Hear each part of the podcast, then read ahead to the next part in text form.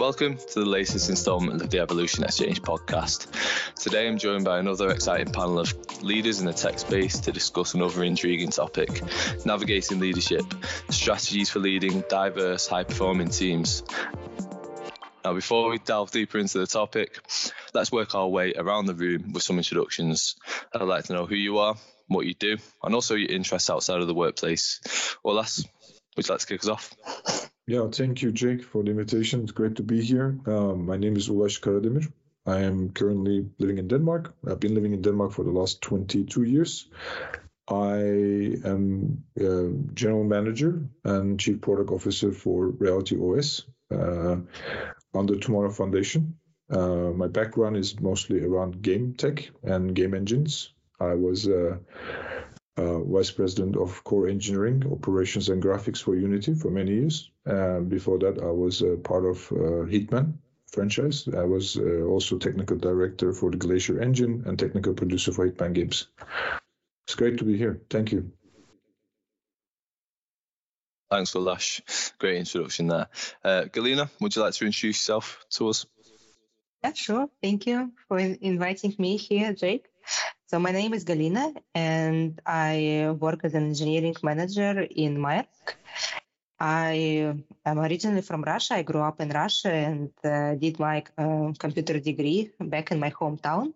And then um, about like 10, 15 years ago, I moved to Denmark uh, to work for Microsoft. So I started my career as uh, engineering, uh, a software engineer, and then did like various roles, worked in like various domain, uh, ERP, monitoring, CRM, and um, grew uh, to engineering manager uh, in Microsoft, and then I switched around one and a half year ago to Maersk, and now I am in container shipping in Maersk.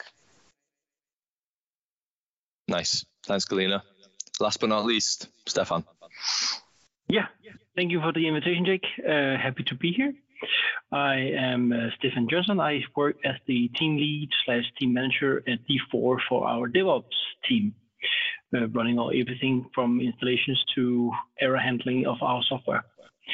I have a history and background in sysadmin, game development, and uh, foremost management, having a uh, formal education in management and leadership. Uh, I am a local Dane, but I decided to exit the country, so I'm currently living in Sweden, contrary to my two other panelists. Um, and um, I'm going to live there for a few more years, soaking up the Swedish uh, culture. Amazing. How are you finding Sweden compared to Denmark?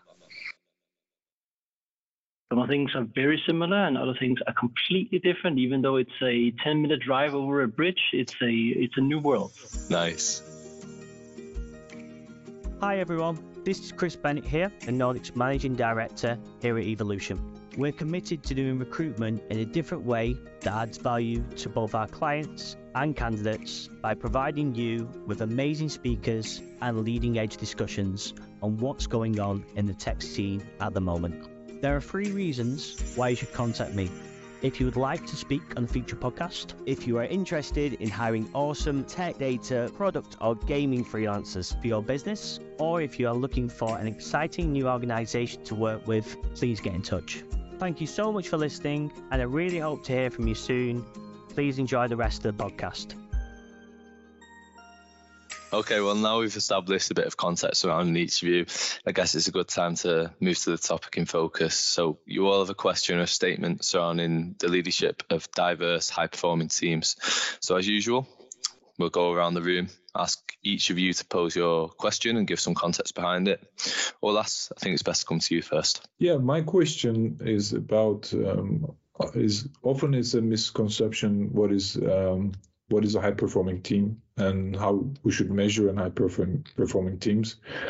Um, we look at the productivity first, but what is the definition of productivity uh, really is? And so, is it about uh, hard working or is it about the impact? So, how you differentiate uh, if a team is not hard working but how making high impact, and a hardworking team maybe not making an impact. So, what is the how do you how do you think about that? That's my question. Good question, and I think for me, in a nutshell, it's about delivering business results.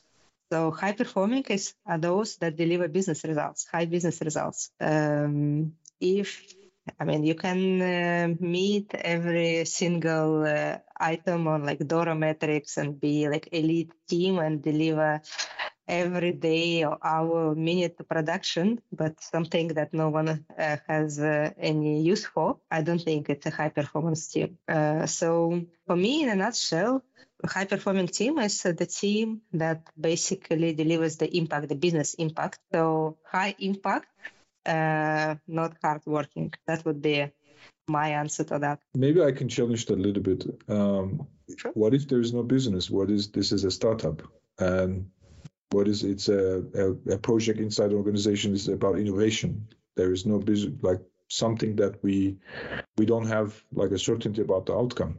How would you what would you do then? I would expect that there is still a goal. So i think it's a question who can decide uh, define the goal. So in majority of the teams it would be business who creates requirements and defines the goal. Maybe you're saying in startup it would be owner that defines the goal right? Or it uh, can be um, PTO in some cases to define the goal, saying that I know I need new monitoring system for me. Uh, so whoever defines a goal and then execution against the goal. Okay, but so it means failure is not an option. That would be actually a good question, right? Saying uh, how much failures you can can be considered in high performing team. Uh, I would like everyone has failures. So that it should be an option. Probably in a high performing team, it's not on every deployment. Let's say it this way. so what about Stephan? What do you think about that? Um, well, it's a really good question. Um, and uh, when we talk about established companies, it's easier. We have a goal, we're goal oriented, we have um, a structure of managers and leaders that, that specifies the goals. So it's easier to adhere to what is the impact we want our department to have. Um, are we allowed to fail in in the structured environment? Well, how do we counter failure? Is it when we don't deliver what the customers bought for us? Uh, is it allowed to make mistakes? We, in a development operation uh, department as we have, we do also error handling, meaning that our software failed in some way, or when we installed and configured for the customer, there was a mismatch between expectations and what we delivered. So we we handle failure in the shape of we learn from it and then we build on it. But in a startup, I think, as, as Galina said, it's it's it's harder to find the goals, but it should still be defined. If you have no goals, you don't know what which direction to run in. And I've experienced that also. I think as you have to when you run companies, is then you just started doing a lot of hard work, but it has no impact, uh, which is which is draining because any person who works really hard but doesn't see an effect of their work gets demoralized. Um, and you exhaust yourself in running in every direction. So, uh, goals, goals, goals, goals. That's what we currently work with here, and we do work on some another topics called gray hours.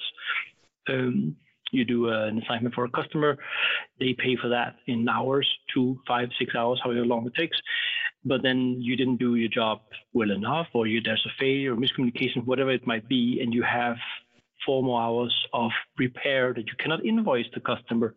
How do you minimize that? So having that higher impact with less uh, rollback or gray hours that comes into that, that expenditure that comes with it. I think there's some good perspectives there already. You know, um, Galina coming from uh, Maersk, which is a which is a huge company as we all know. Um, Ulas, you've got some more kind of startup experience in there. Your current company now, you're scaling up massively.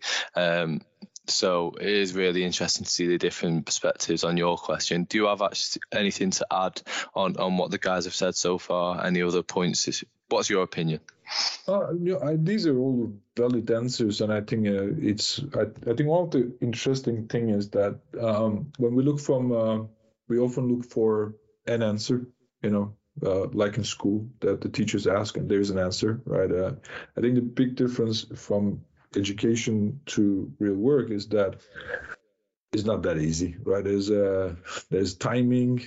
Uh, there's so many multiple factors goes in, like market readiness, market conditions, customer readiness, uh, their expectations, team expectations.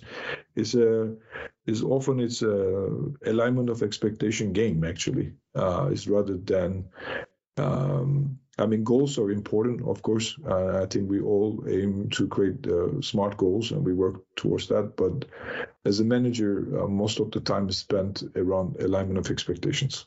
If you expect more from your teams, you might gain uh, momentum and uh, delivery on a short term, but you might uh, lose commitment and enthusiasm and ownership on the long term.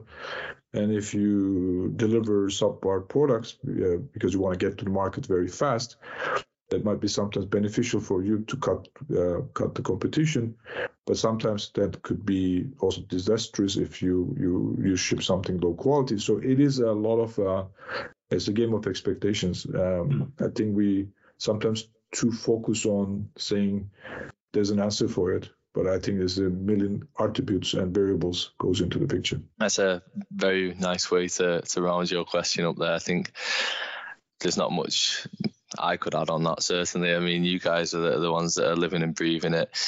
Great point there with the. It, it's kind of it depends. Um, I think is what is what the the takeaway is on that one.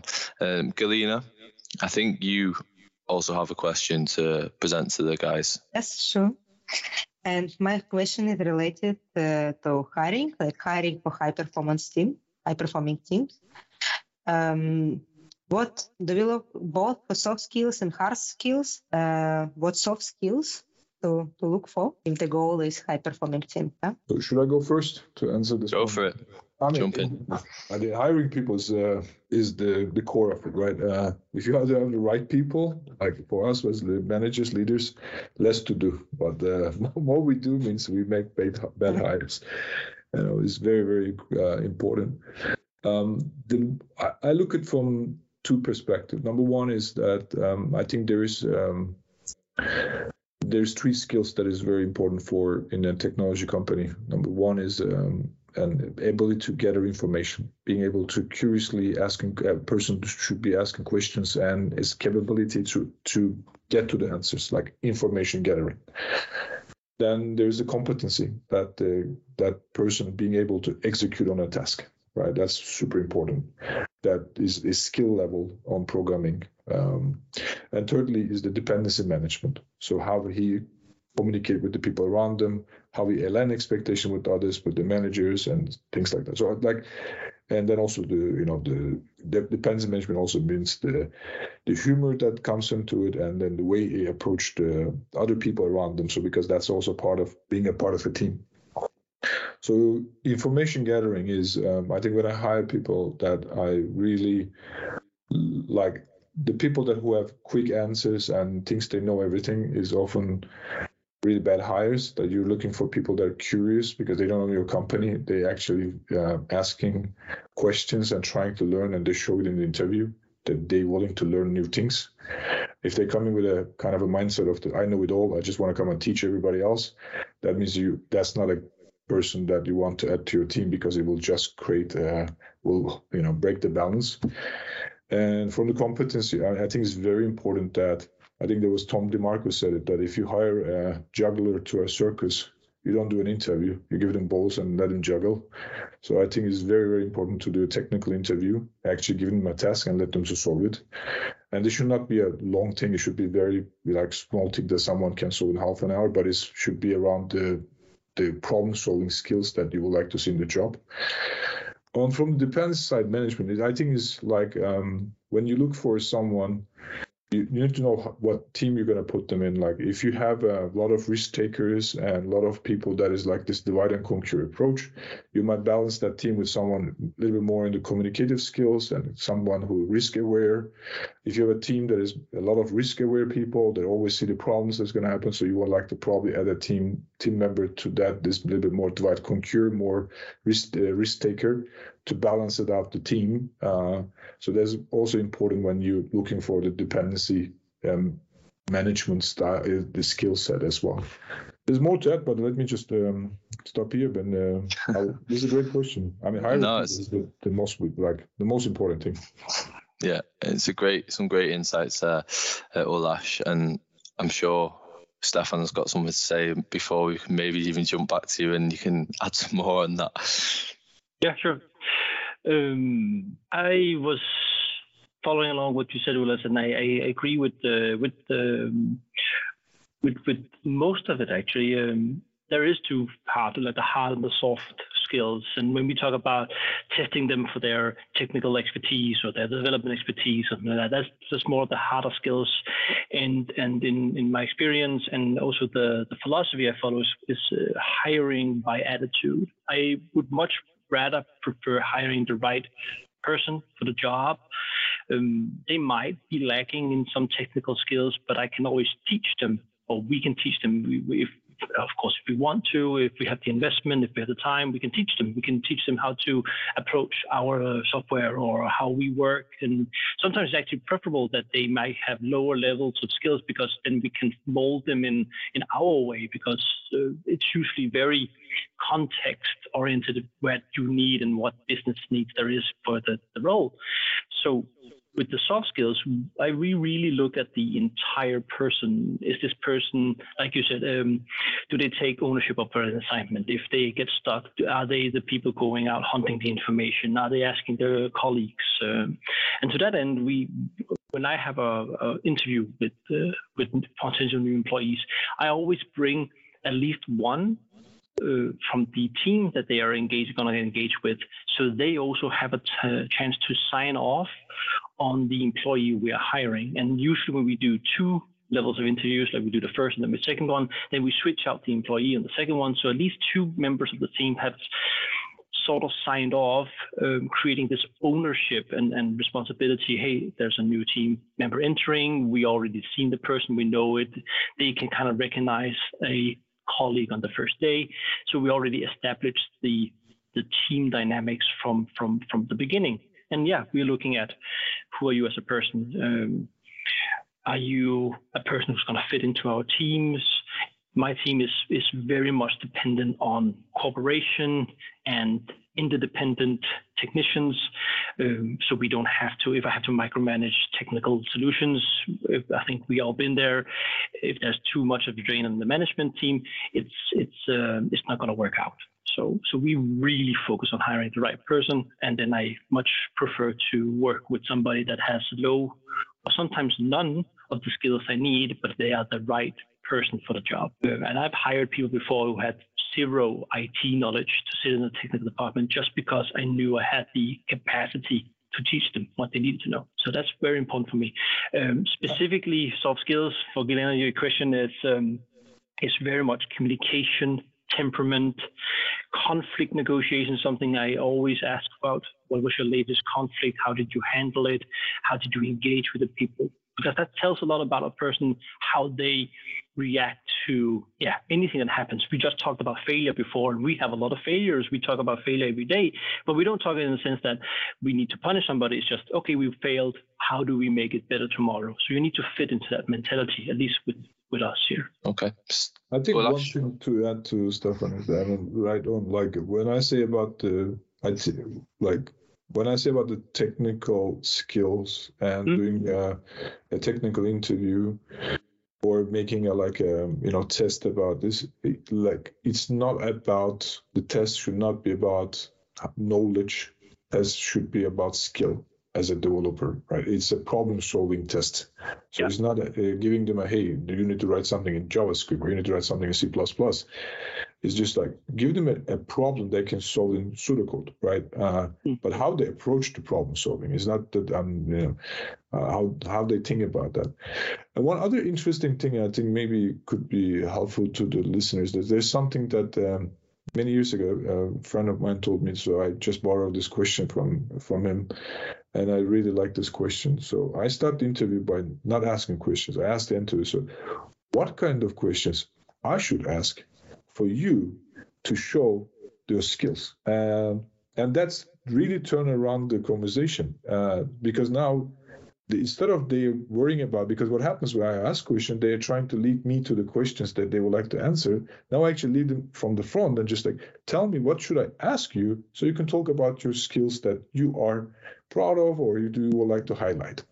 And starting like this is really set into uh, create an opportunity for hiring as something someone diverse candidate we talk about like so someone that is different than us you know because as we interview, we have a tendency with our biases to lead the conversation into some areas that looking for the right candidate. But let them be the candidate they, themselves and let them shine through the interview by giving them the opportunity to lead the interview. I think it is also, uh, for me, is very, very important. Interesting stuff, guys. And Galina, it's a great question. You've opened a bit of a rabbit hole here, and you, you, you've caused some some very interesting opinions to be to be kind of brought to the table. What do you think of both Stephan's and Ulas's opinions?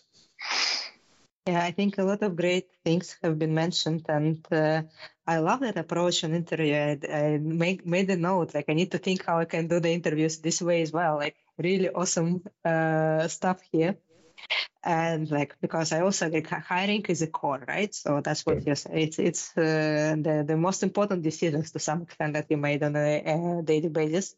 Um, and um, I think we all here kind of agree that uh, look, uh, uh, we are not looking for exact like probably technical skills or really looking for exact technical skills. It's really more even if it's hard skills it's more about problem solving and like approaches.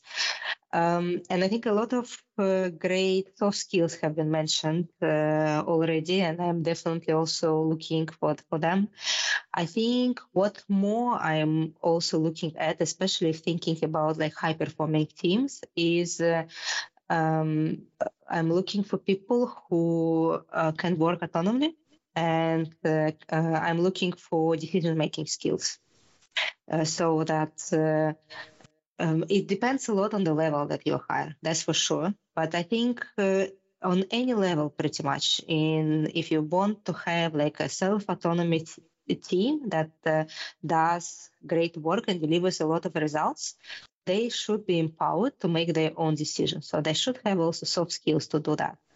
Um, worst case is that like, you know you come to you for every single question, right? So they, they we definitely want to empower them to do, and that's one additional kind of thing that I'm also looking at when I'm hiring such teams. Nice. Anything to add there, guys? Well, I I, uh, I agree with both Ulas and Galina. It's it's um, yeah, we, we it's, a, it's a huge rabbit hole we jump down in. There's so many things we do in so many different ways. I like uh, Ulas's idea also. Uh, I I think I'm gonna try that next time. Sounds really interesting. Um, having them be the um, the, the, the person they need to be for us because you're right it, we are very much set in looking for that person we want them to be and they have to fit the mold instead of trying to to accommodate uh, different different people that we not necessarily naturally look for yeah we and i also like to add to, to listeners that that um, asking unexpected questions has a really telling effect because you can uh, you can also gauge how people try to answer an unexpected event, uh, and that we have a lot of those in IT. So it's quite important to to see that reaction. Yeah. Do you have an example of, a, of an unexpected question? By any chance, Stephan? Sorry to put you on the spot like that, but I'm just thinking of some of the interviews I had when I when I left uni, and the actual the question I got asked from Evolution, the company I work for right now, actually was uh, just as the interview was wrapping up. Um, if you were a biscuit, what biscuit would you be? and why? And that was an unexpected unexpected question for me. So I'm just curious to, to what unexpected questions you you ask. Something like that. I, if you're speaking with a, with an English uh, possible in, I could, for example, ask uh, how tall is Big Ben? Like how how do you know? How, who who knows this unless you're a historian about it? I can try to ask you one question that it could be really uh, unexpected. Uh, should I try? Go for it. Yeah, try. I say I I will ask. I haven't asked this for a long time, but I used to ask this question. I say, if you're working on something and and you find a problem and you come and told me about this problem, you know that this is a serious business uh, circumstances of this problem, but I, I completely ignore you and I'm your direct manager. What would you do? It's a great question. Um, I think if you were my boss, the relationship that that we have, um, I think if I asked him and and he ignored me, I would take the initiative and and do try and crack on myself, maybe with some support of some of my talented colleagues. Um, that would probably be my approach. But then again, I might have just uh, not got the job with you. so, so I mean, I'm not in interview mode. Job with me though. That's the that's the part of it because I might just know oversight it and I might not have the information. And you pushing it through can make me to realize that you care about this. So I will engage more, right? Uh, and you know, as we humans, we we as managers, we make a lot of mistakes as well. We have busy days, and we might just they say don't, need, don't no, it's not a problem, and I say then maybe it's a problem, but the the person should be able to passionately follow through and say, hey, this is a problem, but uh, you want that person to be because, I mean, like you know, employees often things, and I was one. I also, I used to be one of my early in my career is that you want managers to see everything, all the good things you do, and ignore all the bad things you do. Right? Uh, that's the general expectation. So you're constantly failing them, you know. but once they get a little bit, uh, you know, experience, and they realize that you don't know so much, so uh, and they they speak up more and tell you more and guide you more. And you also create a space for them to to do that right? I completely agree with jake here right? And that's also what i mentioned before. Like i'm looking for decision making skills and for autonomy. So in this case i would definitely would look for an answer. And i myself will give an answer that uh, yeah like go for it right to solve the problem find someone else who can help if help is needed um, raise it but don't drop the ball don't pretend that okay then you know, yeah. hide it under the carpet and forget about it. No, no. But responsibility too, and, and, and actually also conflict handling. That's uh, like how do you? It's a potential conflict between you and the employee. Yeah. How do they handle it? Uh, that's why we always ask about how.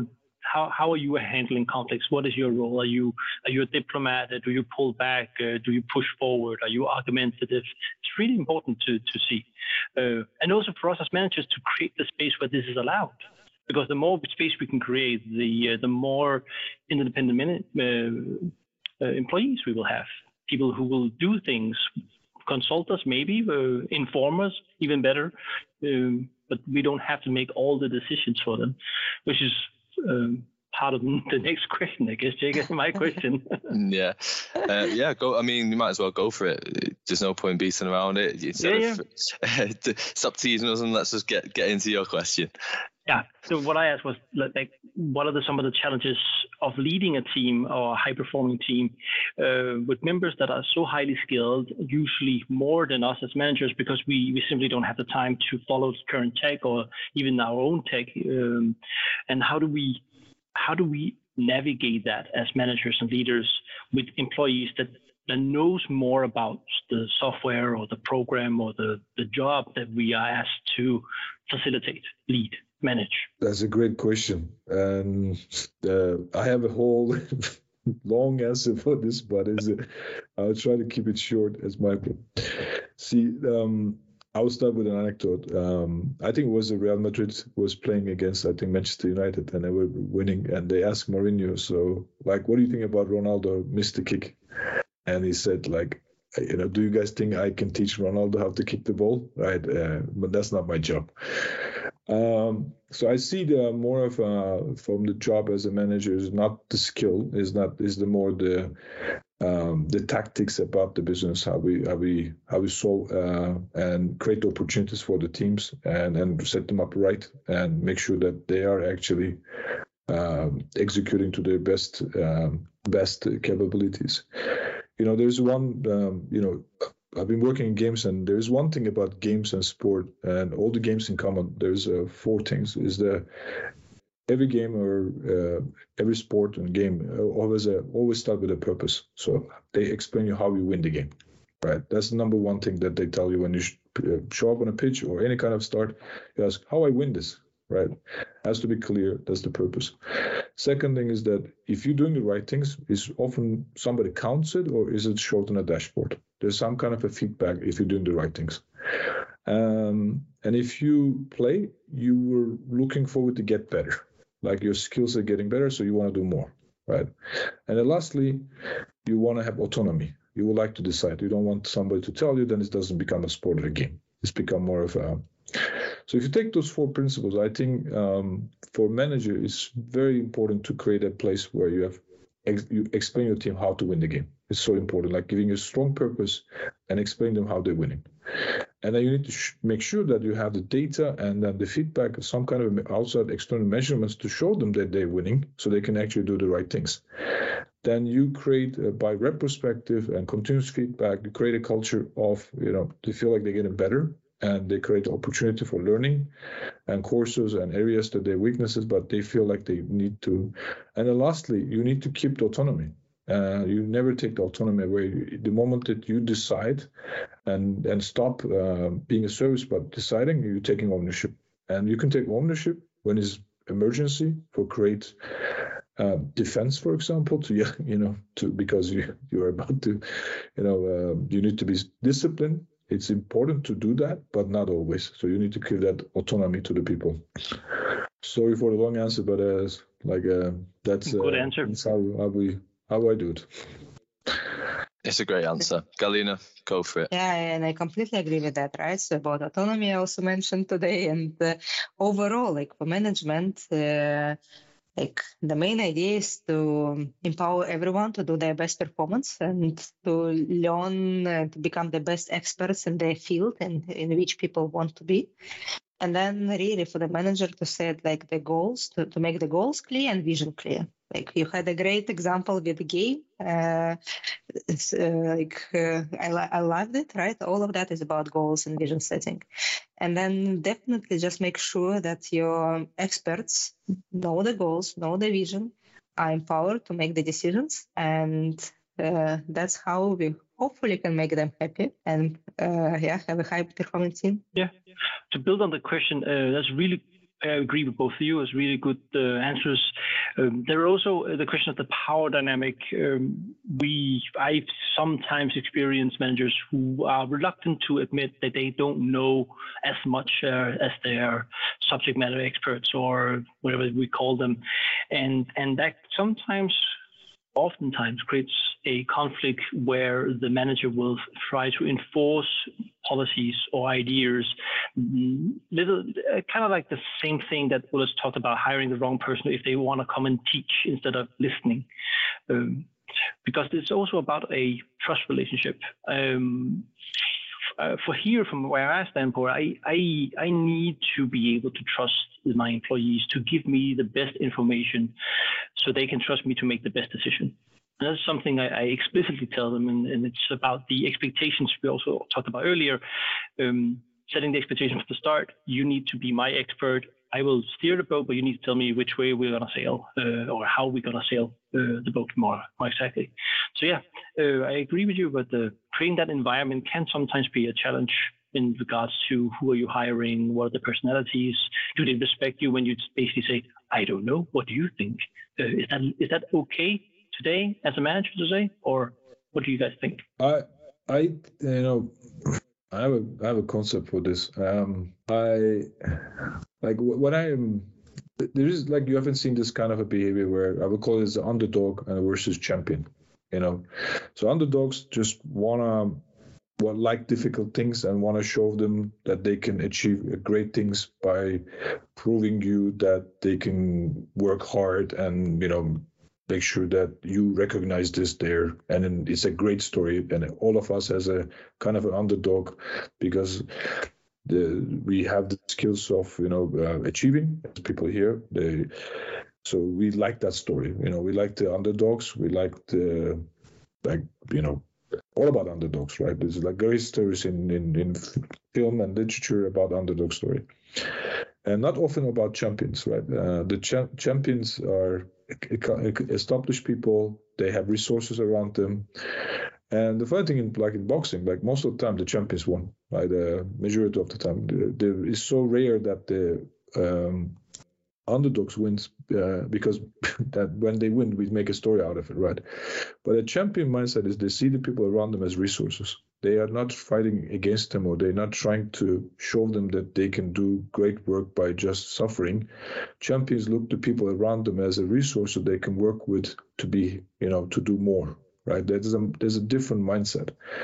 Um, I look at someone like a, um, like this is a masseur, this is my PRs, this is my finance guy, this is my, you know, if in the company, like I see people around them, it's just not as obstacles, but I see them as people there and they are there to be also successful. So I can, how can I use these people? How can I use my lead? How can I use my finance guy? How can I HR guy? How can I use my designer? QA is not there for to annoy you, but how can I get the best out of these people? That's a champion mindset. And and if we get this champion mindset people into the organizations, then you get a lot of more momentum because everybody start using the resources efficiently in organization. But the moment that you put an underdog and an underdog in a great, great big company will suck the information, will not share it, will try to prove himself, and will not work for the team, but will try to be a high performing employee, but not a high performing team member. We see these examples in basketball, in different sports. We see like for many years, I, I love Phil Jackson from Chicago Bulls in the 90s when I was growing up. You had the Michael Jordan, but he convinced him to play for the team, and then you start him winning championships. So he stopped being trying to be the best player. He started p- becoming a player that wins titles and and create a legacy, right? Uh, so I think it's important to have this "we are great" mentality rather than "I'm great and everybody else sucks" mentality. You know, and I go to sometimes very like um, the West South Bleed uh, high performing guys, and they tell you, "Hey, I have all the answers, but nobody listens to me." And I said, "Why don't they listen to you? Because they're idiots." And then you know that you have an underdog.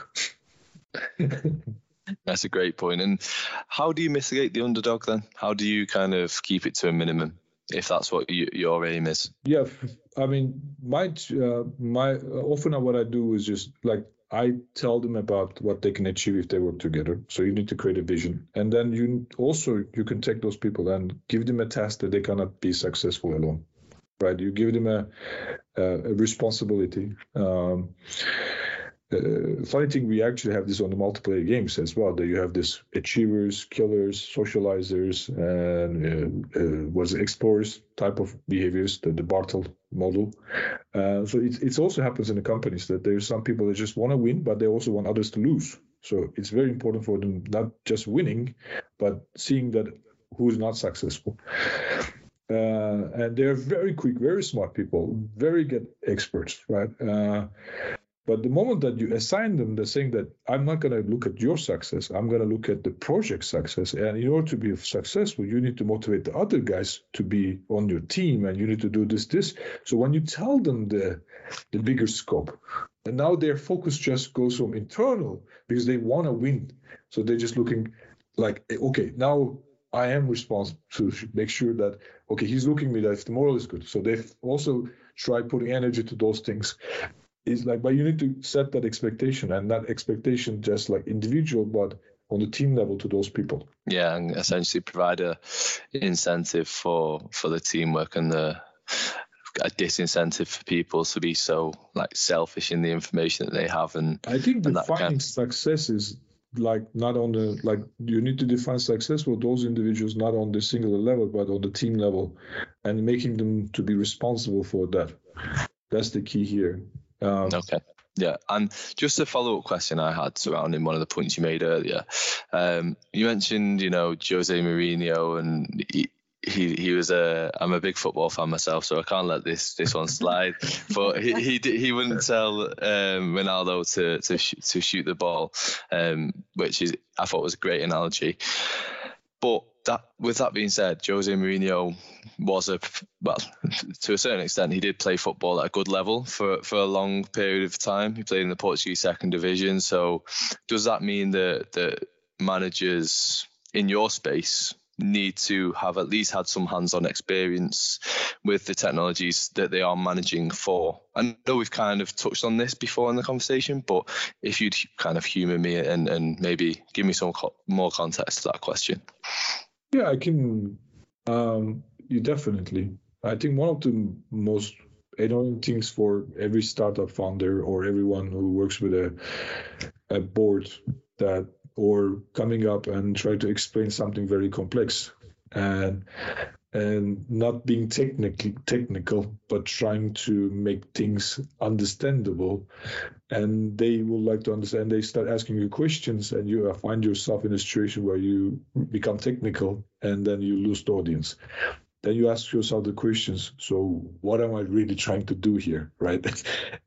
So i'm trying to make them to understand. At the same time they're interested in it because i make it simple. But now they're asking questions now it's going to make you know different so i think it's really important a level of understanding on the technical side is very very crucially important. And if you don't have that understanding so you need to really uh, trust the employee they're doing the right decision. The moment that you start doubting about them their abilities or asking questions that show any kind of mistrust it will because trust is binary. You either trust or not.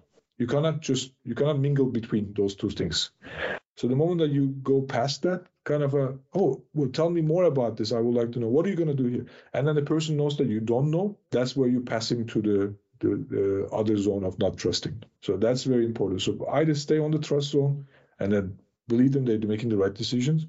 But that's really crucial. Okay, so it's like have have that baseline of knowledge or have the employees that you know have the baseline have all the knowledge and just trust those and there's no in between really Okay.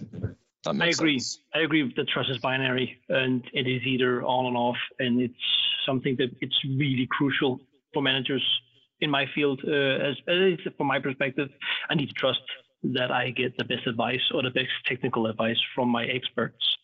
Uh, and I've also been uh, seeing other people, and I think also myself a few times, being the presenter of ideas that is not mine. And, and, and the key here, I think the key takeaway here is that it's okay to delegate in the script of I might be the better talker, but I'm not the heavy te- technical one. And you combine it. I usually bring up my technical expert with me so they can field technical questions. I can take the presentation, I can make it look good, I can uh, in, invite people in for the discussion, and then I have the heavy technical expertise locked in an employee. And also this employee also feels validated, trusted, and included in the project. They're usually also going to handle later on. Yeah, exactly. Yeah, that's a great point. Galina, do you have anything to add? Yeah, yeah. Yes, I, I mean, I agree with all of that.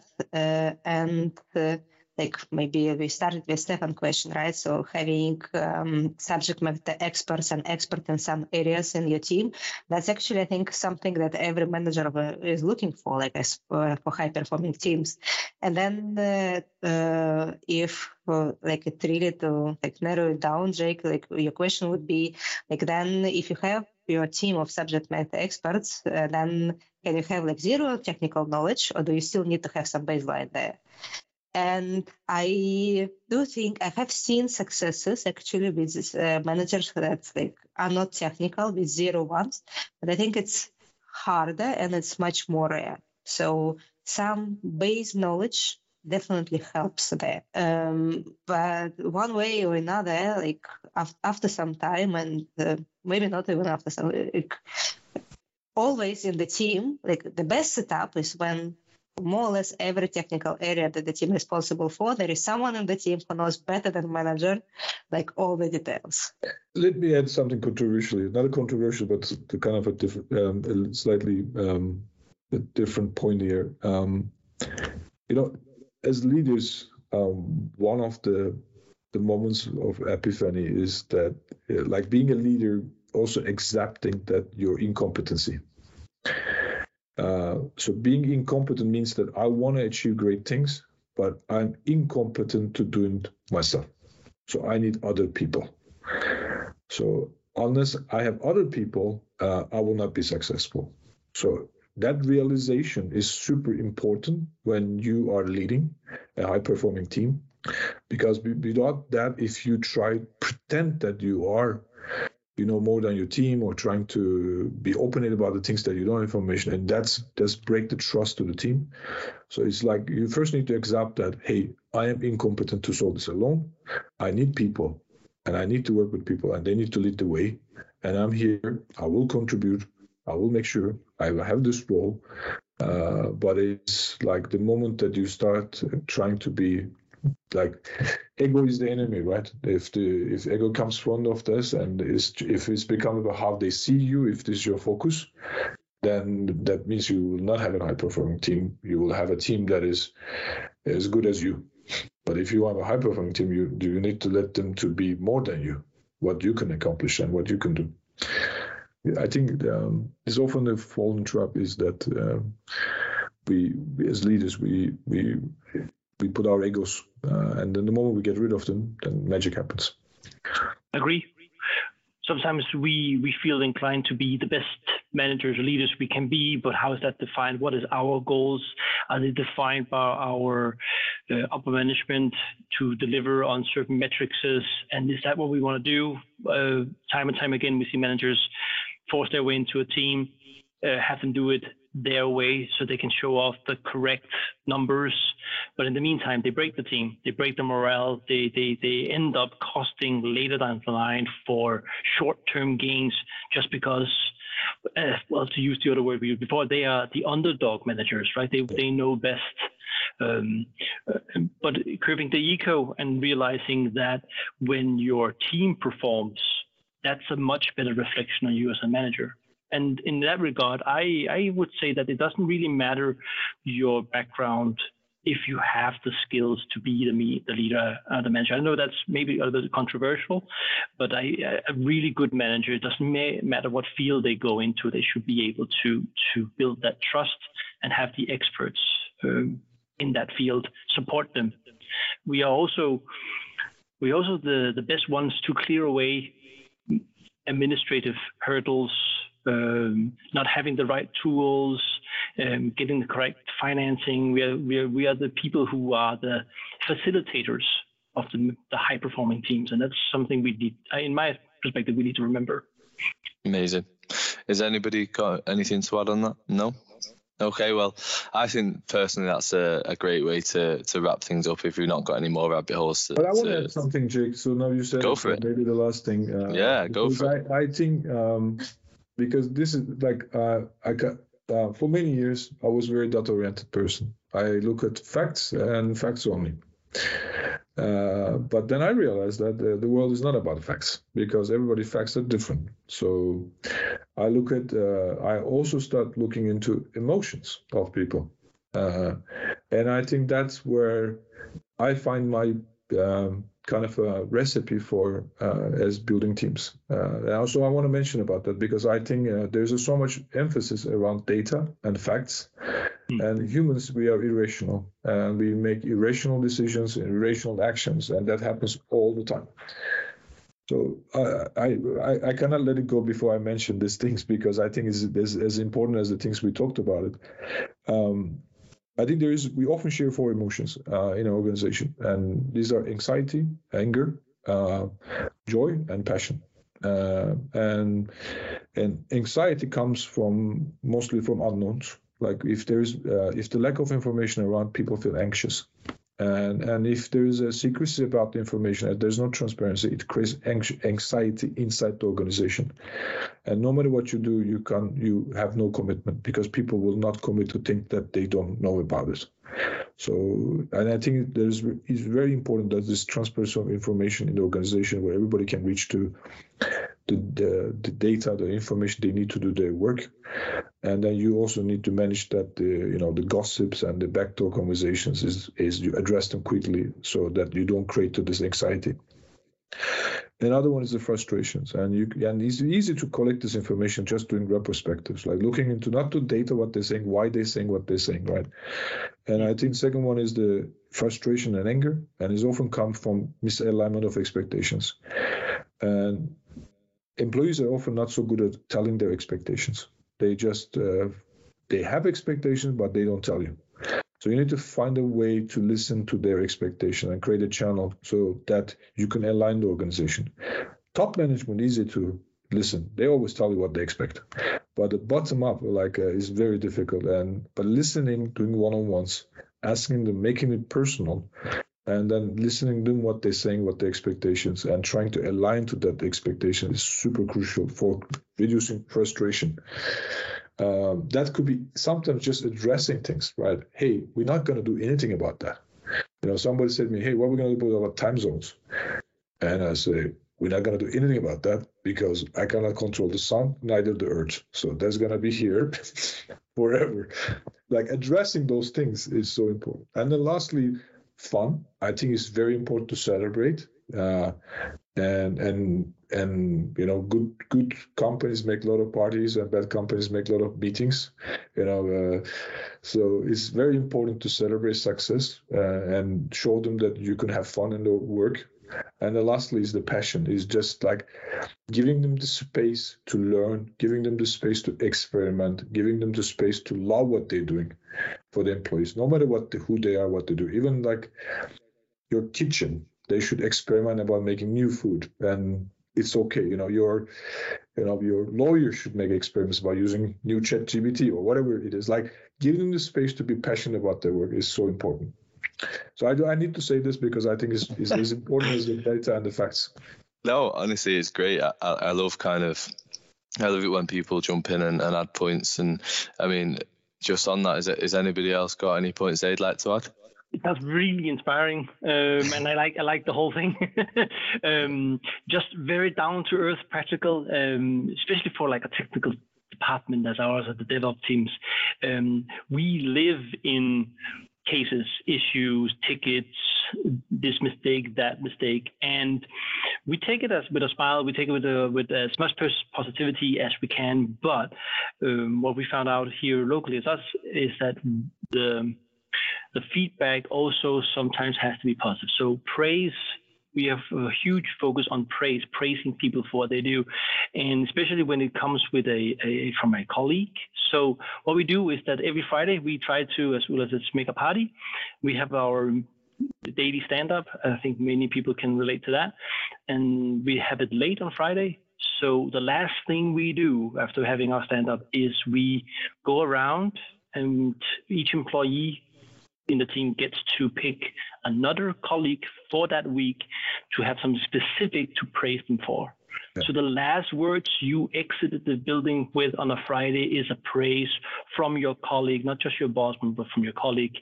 And so it makes it much more fun to come back on Monday. Great way of uh, doing this. Like, um, love it. Yeah, and I think a, a, it's a key theme in this conversation is communication really, and, and what that leads to if it's done effectively. Like you said there, Ulas, with the transparency at the start of the conversation, with when the the manager uh, needs to kind of take accountability and put his hands up and say, hire the experts to do the experts' job. They're a lot smarter than me. And sometimes it's just instead of telling somebody that they're failing and telling their expectation in a positive way, hey, I expect this from you. You can do this is much more effective than criticizing someone and because that just kills the humor and you know so it's just turn, turning that conversation positive inspiring and setting up i expect more. And i can think you can do this. Okay nice well, guys, I think that's that's an excellent way to, to wrap things up. I think we've we've covered a lot of insightful stuff, and uh, I think this panel could could go on all day about some of the things we spoke about. So uh, I do really appreciate all of you for for giving your opinions. Just before we end the podcast, I'd like to say thanks again to the guests. Uh, they made the conversation really fun and insightful. Galina, Stephan, and Ulas. Um, just one more note before we end. If you or anyone you know would like to be featured on the podcast in the future, drop me a message on LinkedIn. Jake Stamp, or you can find me on email, jake.stamp at evolution-nordics.com. Thanks again to you guests for joining me, and thanks for listening at home.